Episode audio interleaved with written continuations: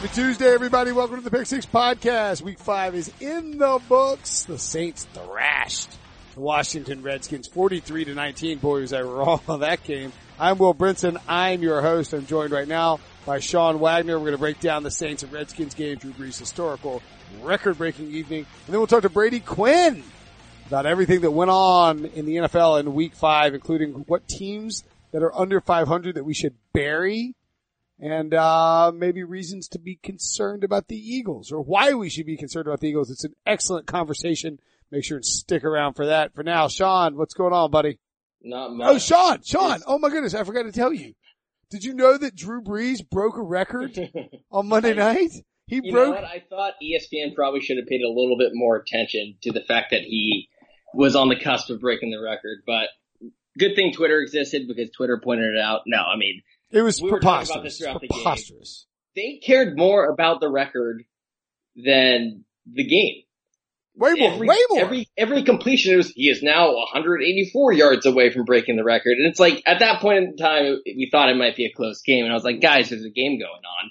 And then the fact that they stopped the game two minutes before halftime to celebrate it, he's going over to the sideline to talk to his family. I was just like, what are we doing here? Joe Tessitore, Joe Tessitore spent three and a half minutes explaining like what an amazing moment. Did you hear what he, and I like Tess. I, I really do. Like I think Tess is a great announcer, but he's like, did you hear what he said to his kids? Like if you believe, if you believe, guys, if you believe in, in, in, and look, it's a great message for your young sons. I, I'm proud of him, but it, like, it- guys, if you believe in yourselves and work hard enough, you too can pause an NFL game one and a one and a half quarters into it and force everybody to wait while you celebrate a fairly arbitrary milestone that someone else is going to break in Right. five years. That's what I was going to say. It, it's an incredible accomplishment, to, you know, to be the guy who throws for the most yards in NFL history. The only problem is that you can point to five guys right now who have a decent shot of Matt breaking that Ryan, record. Matt Ryan, Matthew Stafford, Stafford, And then you go to the young guys. guys Patrick like Mahomes by the end of this year. Exactly. Yeah, Mahomes by December will already break this. Uh, so that that was the thing we're celebrating this occasion that isn't that historic when you consider it's not going to be it's not going to be a record in 10 years. It's just, it's just not. And passing yards just don't mean what they used to because the NFL is so pass heavy. The fact that Matt Stafford, for example, might end up owning this record.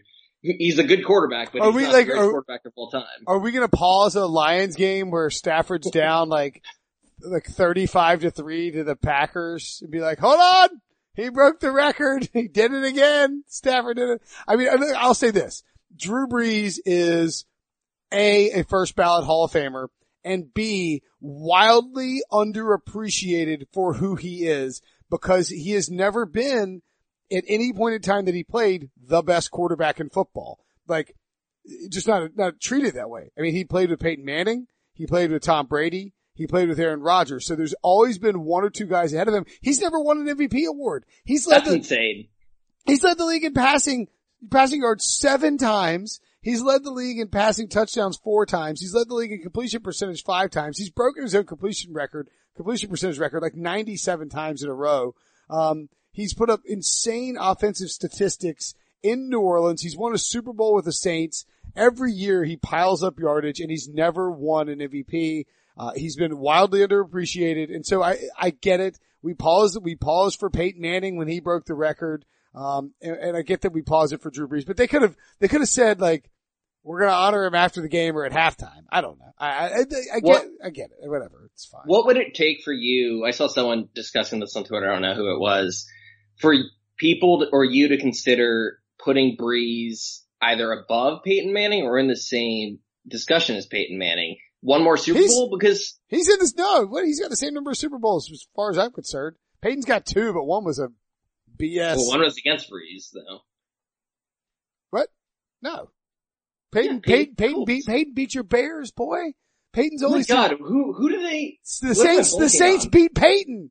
Yeah, that's what I'm saying. yeah, yeah. Oh, you're right. Oh, you got yeah, you got flipped. Yeah, yeah, yeah, yeah. No, I mean like I think that I think that um I think that Brees is right there with Peyton, but he won't ever get that full respect because the difference was the Saints were bad a lot. Like even Yeah. when even when Brees and Peyton were putting up these massive numbers, they went seven and nine three years in a row, which is almost impossible to do when you got that kind of um, offense in the NFL. And so like, it was almost like they were playing a video game and Peyton was playing football. That's, I think that's yeah, how it, it was like, oh, look at this nice, cute, like showy offense and how much fun they are. Then, oh, let's go to Brady versus Manning part eight.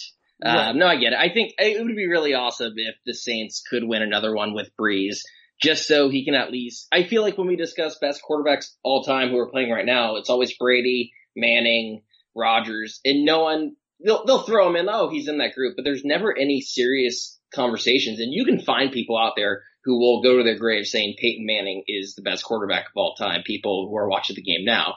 I'm not saying they're right, but you don't get that with Brees. There's no one out there trying to make a point for Brees being, you know, a top three quarterback of all time. I'm not saying he is, but it's insane in this era where everyone can make an argument for, you know, everyone that we don't have anyone doing it for Brees. I'm, I'm, I'm with you. I mean, Peyton Manning, I mean, he averaged, let's see, when he was, so by the way, in 13 years in Indianapolis, his record was 141 and 67. In 13 years in New Orleans now, Brees's record is actually 116 and 79. So I mean, like, it's not that far off. I think, I think, I think a couple things hurt Brees. One, he went to San Diego. He was drafted by the Chargers as a second round pick in 2001, um, in the same draft as LaDainian Tomlinson.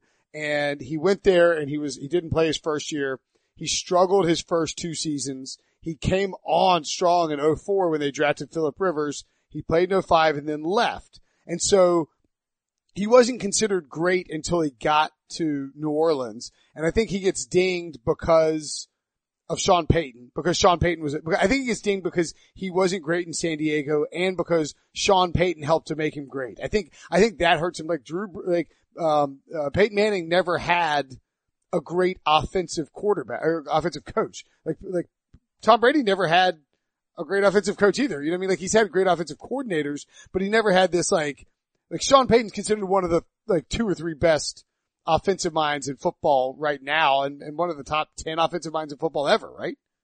Yeah, definitely. And, uh, in the, I mean, the thing with Brady is that the Belichick argument is even used against him by some people saying, well, he's never played with anyone other than Belichick. So, uh, no, I get that. And you just saying that did remind me of the brilliance of Peyton Manning that he was able to overcome John Fox um, and set, you know, the single season touchdown record, which by the Chip, way, they did not pause the game for when that Yes, happened. yes, they did. Oh, they did. I remember They that. did the pretend throw the ball around celebration, but I don't think they actually full on pause, stopped the game. Yeah, yeah. At least, at least they announced they were going to pause it for Brees, So we at least, we at least had our, it wasn't like like, we had our sarcasm prepared for it. You know what I mean?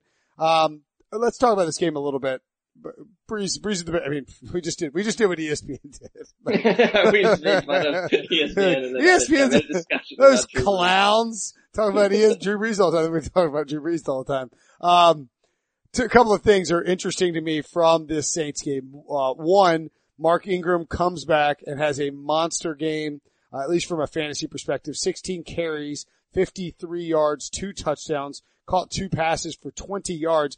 Alvin Kamara was phased out of this offense. I don't necessarily think that is, we're not going to use Alvin Kamara. I think it was, we think we can win with Mark Ingram. He's chomping at the bit because he's been suspended for four games. We need to ease up Alvin Kamara's workload. He's carried the ball too much and we're going to do that over the next few weeks to get him back on the pace we want him on. Uh, two, Tre'Quan Smith, three catches, 111 yards and two touchdowns. Nobody was starting him in their fantasy leagues. They wish they were because he had two big bombs. He's a speedster. He's just another weapon they added. Uh, Cameron Meredith caught a, caught a nice 46 yard pass. Michael Thomas, not a big game either. Uh, this was, uh, it was, a, it was a weird game in, in that sense. Um, but I also thought that the, I just, I just thought that the, the Saints showed us they have more than what we thought they had the first four weeks.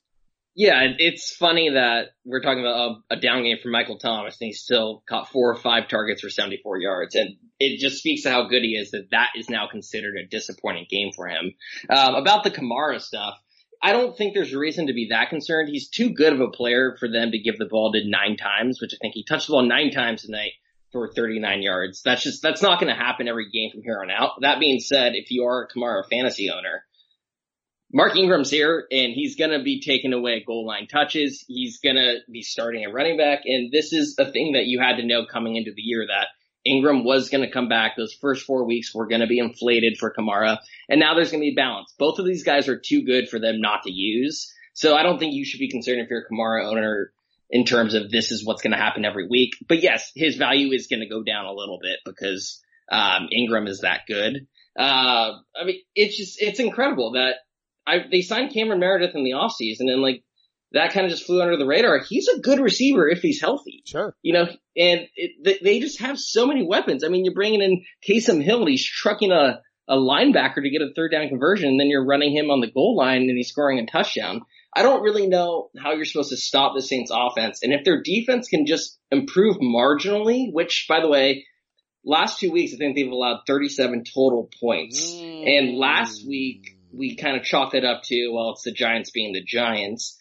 But the Redskins don't have a horrible offense. And I, you know, it seemed like they should have been able to do more against the Saints defense, who, by the way, were without Marshon Lattimore after the first quarter. He had a concussion.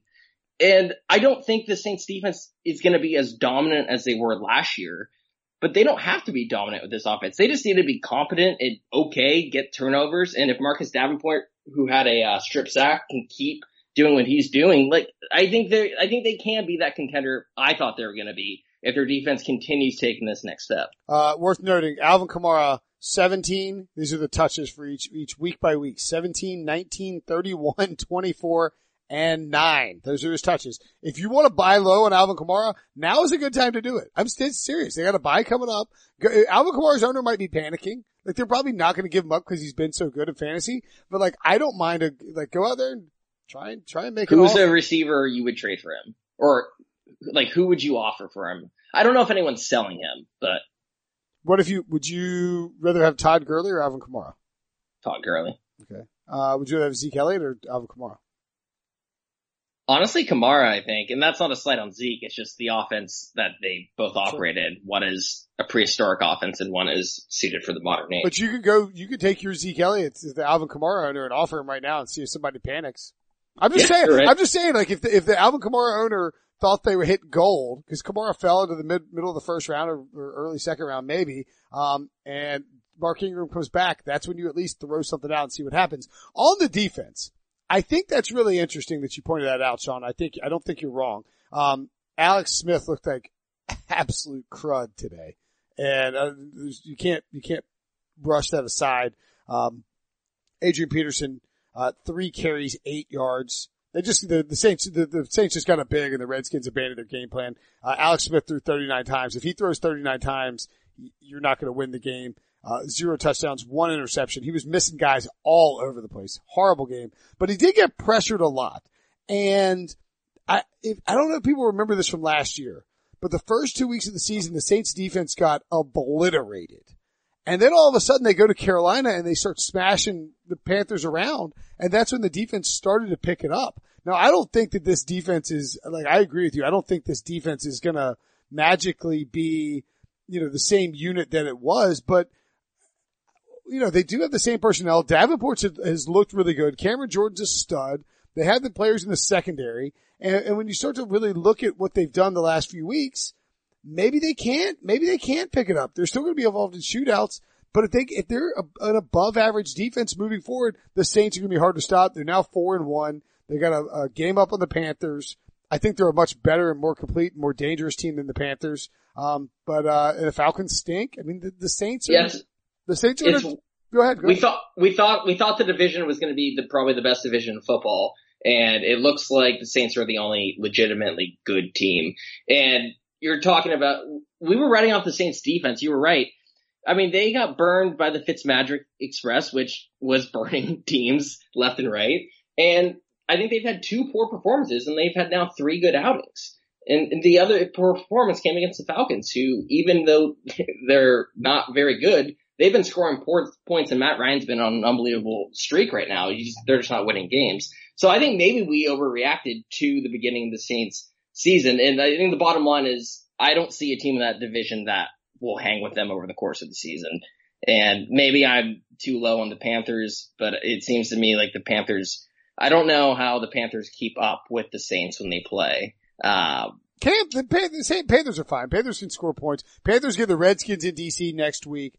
Uh, then the Eagles in Philadelphia the week after that. Then the Ravens at home, uh, the week after that. And then the Buccaneers at home the week after that. So you, that, to me, that looks like a, a two and two stretch for them. The Saints have a tough schedule after their bye. Saints They're playing teams that all are in the playoff hunt. Rams, all, Ravens on the road, Vikings on the road, Rams at home, Bengals on the road. So I mean, They like, could go one and three in that stretch very easily. Sure, of course. And I think it would, and then they get the Eagles at home and then the Falcons at home. I mean, like, the Falcons stink, but they're going to come in and score a bunch of points and be competitive with him in that particular game. I, it's really fascinating to me that the Panthers and Saints don't play each other until the final three weeks of the season. So two games against those teams in the final three weeks of the season. I mean, like I, we looked at, I mean, I looked at it from the beginning and you said that's going to be when the division is decided if the Panthers are any good. And it looks like they'll be good enough to be in that hunt. Like even if the Panthers are two games back of the Yeah. Saints, you know, you, you win those two games and all of a sudden you flip it. So I mean, the NFC South looks to me like a two horse race at this point, obviously, right? Yeah, yeah. And I think both of those teams, if whoever doesn't win the division, I think both of those teams will also be in the wild card hunt. I, I would think so given how bad the, the NFC North looks outside the Bears, given how bad the NFC North, I can't believe I'm saying that, NFC West looks outside of the, um, outside of the, uh, the, the Rams and given how bad, uh, the, uh, The East is is. East. This is terrible. East is awful. So now the East, if you look at it, I mean, this is a boon for Philadelphia because the Redskins, I, I know they probably weren't going to go in there and win, but now the Redskins are two and two, a half game up on Dallas, a half game up on Philly, and the Giants are out No. of it. No. They're not out of it. The, the Giants, the Giants are out of it. They're not out of it. Just saying. You, I don't think the Giants can get to eight wins, which is, which might win the division. the Giants, the Giants should be two and three too. They shouldn't have lost to the Panthers either. Uh, all right, that's enough of us talking about this game. It's good stuff. At Sean J Wagner on Twitter. By the way, every single team in the AFC NFC East has a negative point differential. Redskins minus four, Cowboys minus thirteen, Eagles minus one, Giants minus twenty four. It's not good. Follow him on Twitter on Sean J Wagner. Let's go talk to Brady Quinn. All right, welcome back to the Brady Quinn Football Show, featuring Will Brinson.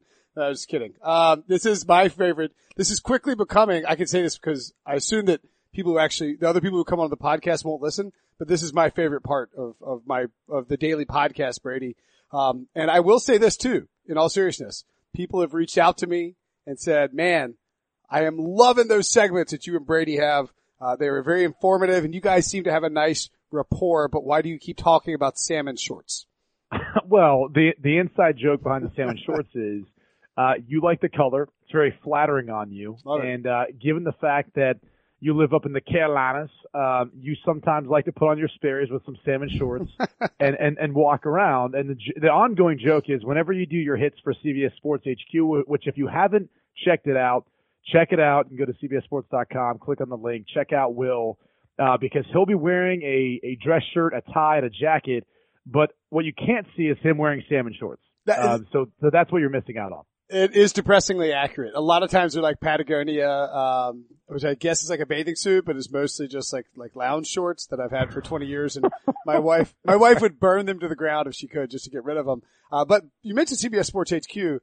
Uh, you should check that out. It's 24-7 streaming live real sports news for real fans. Brady's on there. I'm going to, I do the Sports Line show on Monday, Tuesday, and Friday. Uh, there's a Sports Line show that hosted by our friend Nick Kostos, who's moving from Florida to Newark to, or Stamford, Connecticut, excuse me, to fire up a new studio, uh, from 11 to 12 on Saturdays and 12 to 1 on Sundays. Gambling, fantasy advice, all the news you need to know. Brady's all over CBS Sports HQ.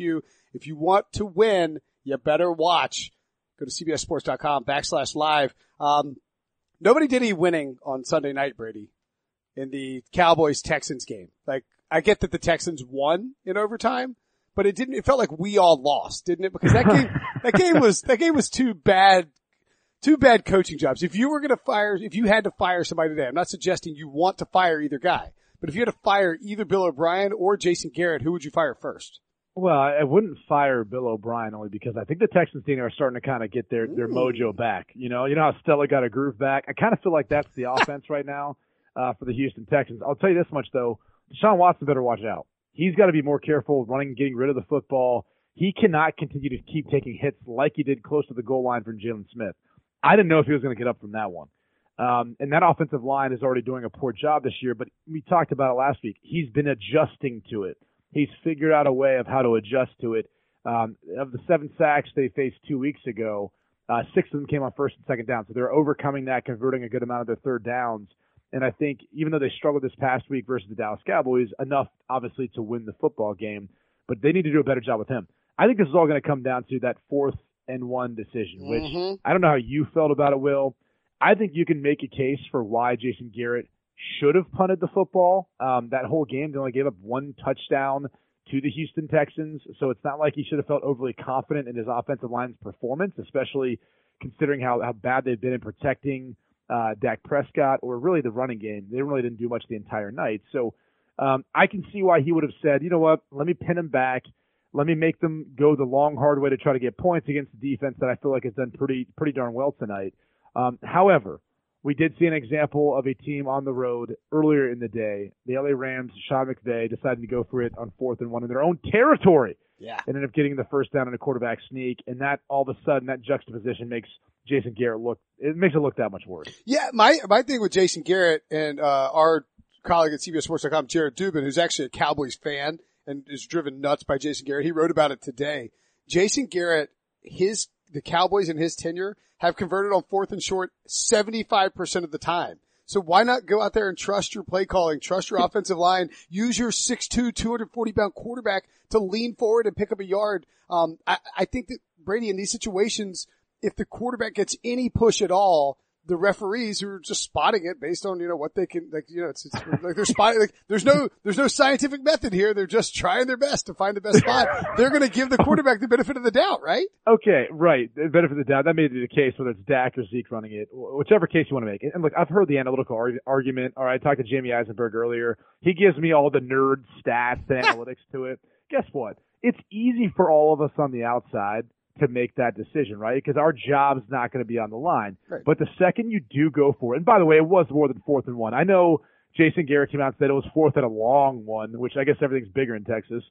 But it like even though um it, it was a long one at that, and you want to throw out all these stats of their conversion rate and all that stuff, the second they don't get it, guess what? Mhm. All of a sudden Jason Garrett lost in the football game by going for it. He doesn't get any sort of brownie points, right, for being aggressive and going for it. He put it on his defense. They didn't come through.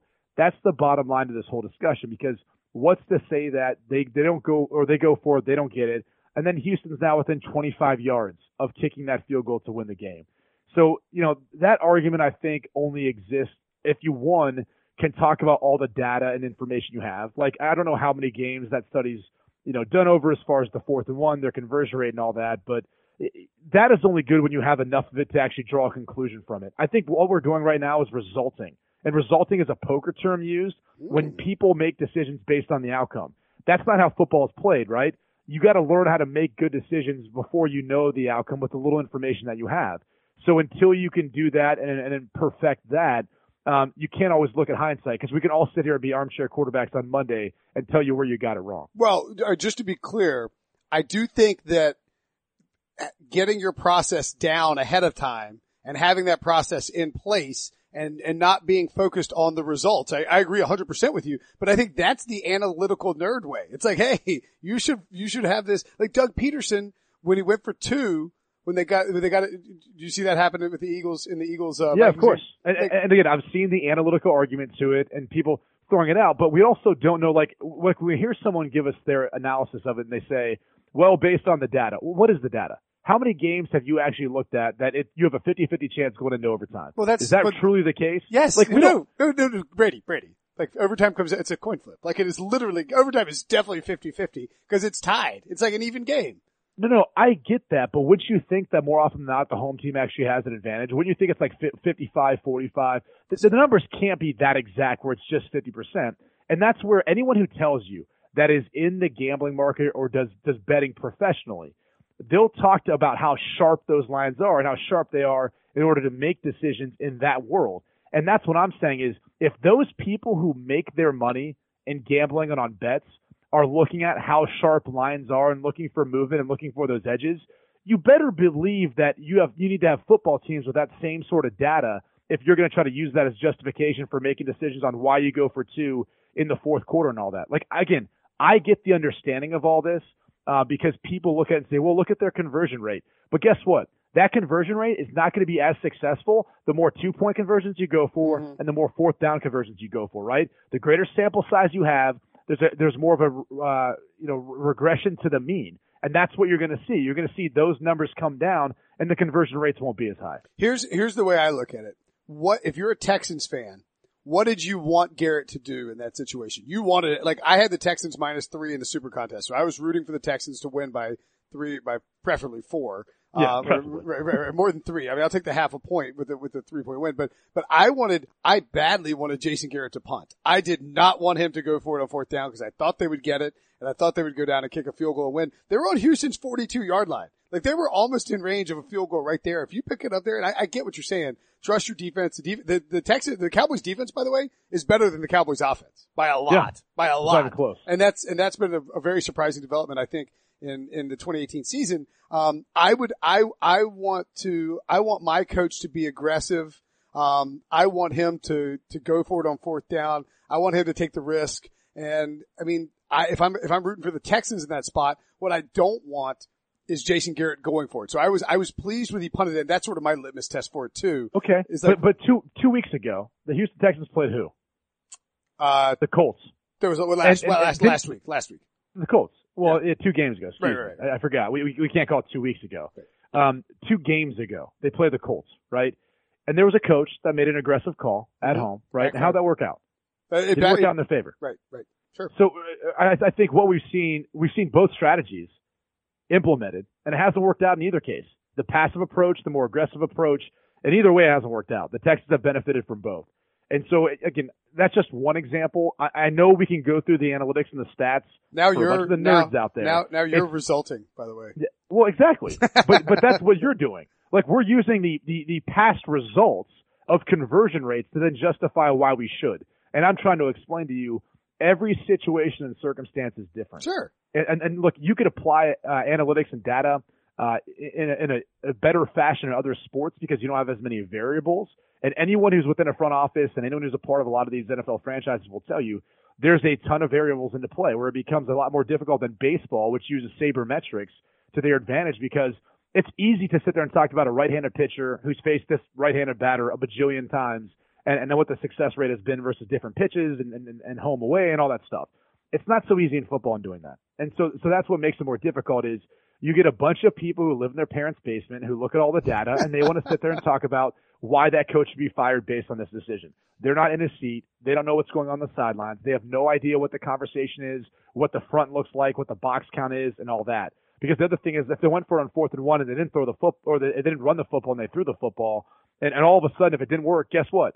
Everyone will want Jason Garrett's head oh, because yeah. they should have ran the football. Like you, you can never win when you're in Jason Garrett's position unless you do what Sean McVay did. You go up, you run a quarterback sneak, and you get it, and then you win. You're never going to be able to appease everyone because even the people like Pete Prisco, who I don't know how he feels on this on this particular um, decision by Jason Garrett, he probably wanted him to go for it but he would second guess even if it worked out because there's always going to be people who second guess the head coach of the Dallas Cowboys. That's no, that, look, that's fair. I mean, it's a different spot to be in. Um, I will, I will, I will tell you this, that there was actually somebody second guessing the Cowboys coach, um, right after the game. We were being outplayed. It's time for risk at that particular time. Do you know who said that? Jerry Jones did. And I, and I would say this to Jerry Jones. You haven't given your quarterback the weapons and the the players on the outside necessary to help your team be more explosive, to help your team be more aggressive. So if you don't want to be in that situation moving forward, go sign back Dez, go figure out what wide receiver you want to try to bring in to shake things up or to try to help him out because these guys aren't separating. These guys aren't able to get open versus what was a pretty bad secondary, at least coming into this game for the Houston Texans. And you know, I think it's tough for Dak considering that the protection isn't quite the same as what it used to be. So that he's he's got to make plays where he you know shrugs off J.J. Watt somehow and then sprints to the sideline and gets the ball off downfield to Tavon Austin that is probably a, a pick 50% of the time, just in in order to be able to have a chance at getting big plays. That can't be how you you base your offense and its productivity. You've got to have some go-to wide receiver, somebody who's reliable, and the Cowboys don't on the outside right now. That's just the bottom line. Uh, would you say that the Cowboys have a chance to be a playoff team? I, I think they still do because the division's not out of reach for anyone. Right. The Washington Redskins currently lead the division at two and one. They're coming off a bye playing Monday Night Football versus the Saints. Well, tonight. when people listen to this podcast, it Right. already happened, right? Sorry. right already happened, but and then depending on the result, we'll see where they stand. But yeah, they've got a shot because they can still win the division. You know, unless Philly starts to get things together, and that will be an interesting th- team to talk about because Carson Wentz doesn't look quite the same. Mm. Uh, but unless they can get it together, I don't think anyone's running away with this division. Yeah, I don't. I don't think so either. The Cowboys have an interesting schedule. Jaguars at home. No Leonard Fournette already ruled out as of Monday, which is disconcerting for the Jaguars. Then they get the uh, the Washington Redskins on the road, and then they're by Titans, Eagles, Falcons, Redskins, Saints coming out. That's not an easy, not an easy road to hoe, but it, it's just uh, very. Um, uh, very mallish NFL this year. Like it's there. There's a couple of really good teams, and then it looks like there's still a cluster There's down a there. A lot of parity. yeah, a lot of parity. That's. What I mean, look, there's there's no winless teams. That's a great sign for the NFL Mm. because it keeps viewers engaged. Any team can beat any team at any point in time. That's right. Uh, any given Sunday, even one That's could right. say. Great Uh, yeah, it is a great movie. What about um? You should you could play the Willie role Beamen. if you Steamin' Willie Beamen. Would you play the? You could play the role. What was the Willie Be- the guy who you could um? Oh, I have to be the old white quarterback. Is that what you? Is that what you? Oh, that's that's so messed up. Of Well, you course were- you, just you you you typecast me. Of course you would. Well, there you you, you did just spend the first ten minutes of the podcast calling people nerds and talking about bloggers and basements. So you typecast. I don't think you were talking to me. You were talking, talking about Pete Prisco. By the way, Pete didn't tweet about that somehow. He spent like two hours arguing with people about the Doug Pederson thing, and then I guess just had um a, a- like his bedtime or something like that. So maybe he didn't stay up for that Texans Colts game. I know he was on off the bench this morning, so he could have been uh, terrified about going to bed early. Uh, we mentioned the Eagles. They lost again. They don't look great. They don't look right. What's wrong with them? Yeah, I think the first thing is their offensive line, which you probably could say they're the best offensive line last year Mhm. in, in the NFL. Yes. They're not playing that standard this year. And I think part of the reason is, you know, teams are testing them up front with a majority of, of looks, stunts and games, and pressures because I believe that there's a consensus among defensive coordinators that they don't think Carson Wentz is 100%. Is he able to play? Yes. But is he 100%, or at least what we remember before the injury when he was playing at MVP level with his mobility and athleticism? I don't think so. And I think that's what people are doing right now. They're forcing more pressure looks. They're doing things up front, even when they rush forward to force them into one-on-one matchups, which is causing more pressure on Carson Wentz. So I think that combined with the fact that the running game hasn't been as consistent, and that has a little bit to do with some of the injuries they've sustained in the back, backfield. But I think that chemistry has struggled so far this year. That's hurt them. And then on top of it, their defensive front hasn't been as dominant. I mean, everyone knows how good the Philadelphia Eagles defensive line is. They're coming into that game or that matchup with a game plan of how to attack them. They've had an entire offseason to figure that out. And I think they know about screens. They know about the quick game, the RPOs, the things that are effective against that group. And so far, they're utilizing it to their advantage. And I think those are the two things that stand out the most to me for a team that dominated the line of scrimmage, largely to help them win a Super Bowl with, with some backups in some key spots. They're no longer dominating the line of scrimmage this year. Yeah, and you know look, the Eagles are interesting because, and this cuts both ways. They could have won yesterday, could have beaten the Titans easily, uh, but they didn't. You know, they, they only beat the Colts by four at home and only beat the the Falcons by six at home. And both those games could have swung the other way. I'm not trying to su- suggest they could be 0 and 5, but there, it just it tells you what a fine line there is um, in the NFL. Three tough games coming up for them. Uh, they got the the Giants at home, or excuse me, Giants on the road this Thursday on a short week on NFL Network for the Thursday night game. That's just tough, right? Like, it, does, does the does the Thursday night opponent? Do you think it? Does does the fact that it's Thursday night, if you have to go on the road, does that Yeah. mitigate Yeah, you- some of the? You're screwed. You're screwed. Okay. I mean, look, the home teams are undefeated so far this year, right? Uh, yeah, uh, and and in fact, home teams are uh, perfect against the spread too. Yeah, and, and 60% advantage when you look at them historically on Thursday Night Football. Okay, there's been few years where we've seen that road team have an advantage as far as the win-loss column. So just outright, and then I'd have to go back and look through the um, the the spreads. But there's a huge advantage. And so, you know, when you look at the context of this matchup, the fact that it's going to be a divisional game, like, yeah, of course it plays to the advantage of the home team, uh, more so than ever before. And, I think that obviously hurts um, in the sense of, you know, just predicting the matchups and looking at the outcome of what your season may look like.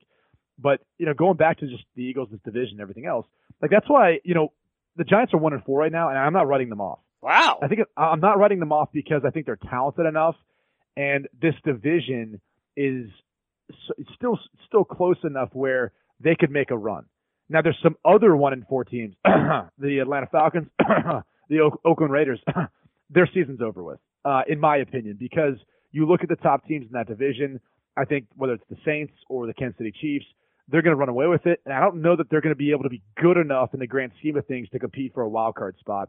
At least dealing with some of the issues that they're dealing with, whether it's you know, the defense and Derek Carr's struggles and turnovers in Oakland or the defense and all the injuries they've sustained on that side of the football uh, if you're the Atlanta Falcons. All right, well let's let's come we'll come back to the Giants in a second. Give me a dead you can you can be uh you can you can go Bon Jovi on this. Dead or alive. San Francisco 49ers, dead or alive? Dead. Yeah, that's an easy one. Arizona Cardinals, dead. Dead. Yeah. Uh do, do you like do you like what you see out of Josh Rosen? He had a great I did.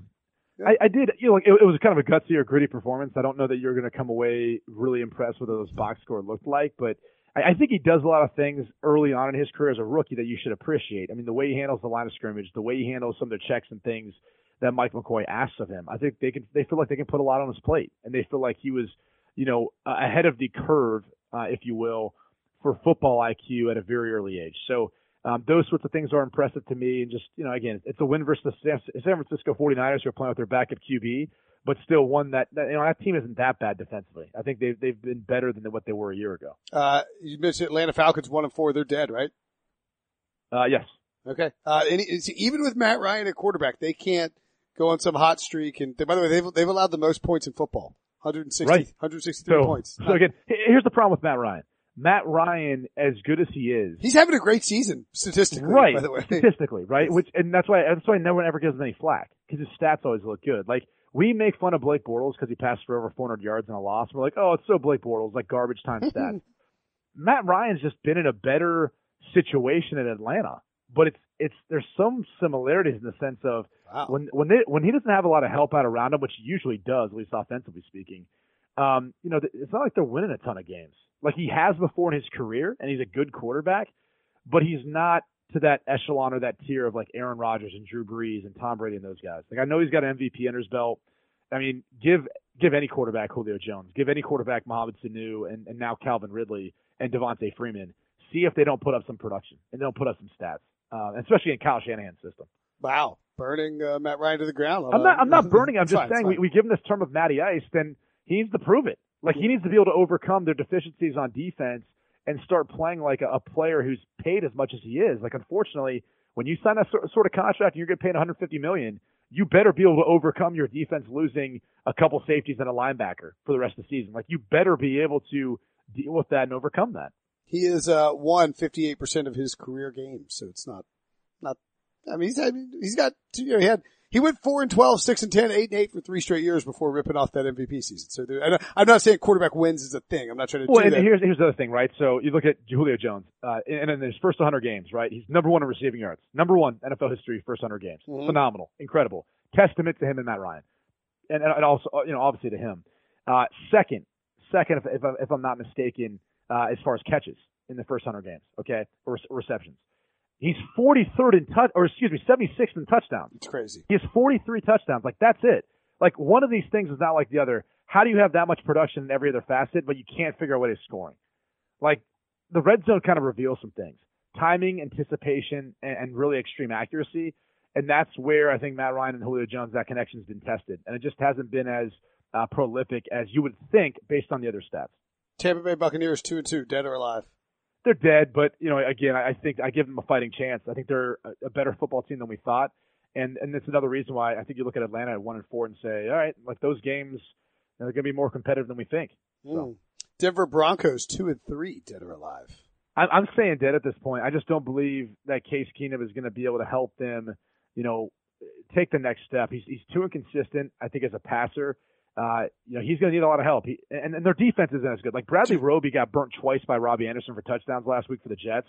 Like if you want to be a good team and a wild card playoff team, that defense has to travel. And unfortunately, they ran the ball down Denver's throat. Isaiah Crowell had a field day on big plays, especially getting to the edges versus guys like Bradley Chubb and Von Miller, who are great pass rushers, but you know, when, when you have direct runs at them, they're a bit undersized and sometimes that plays to your advantage. Uh, that did with the Jets uh, game. And then all of a sudden, when when you're forced to put the extra guy in the box to stop the run, then they can throw over top of a guy like Bradley Roby, uh, who's just not a key to lead. So that team to me is not the same. I think that window's closing on what they were as far as a, a playoff contending team and really that that almost Super Bowl caliber defense. The Broncos have given up 131 points this year. The Raiders have given up 149. That's not good. The Raiders are dead No. at one and four, by the way. Colts dead at one and four.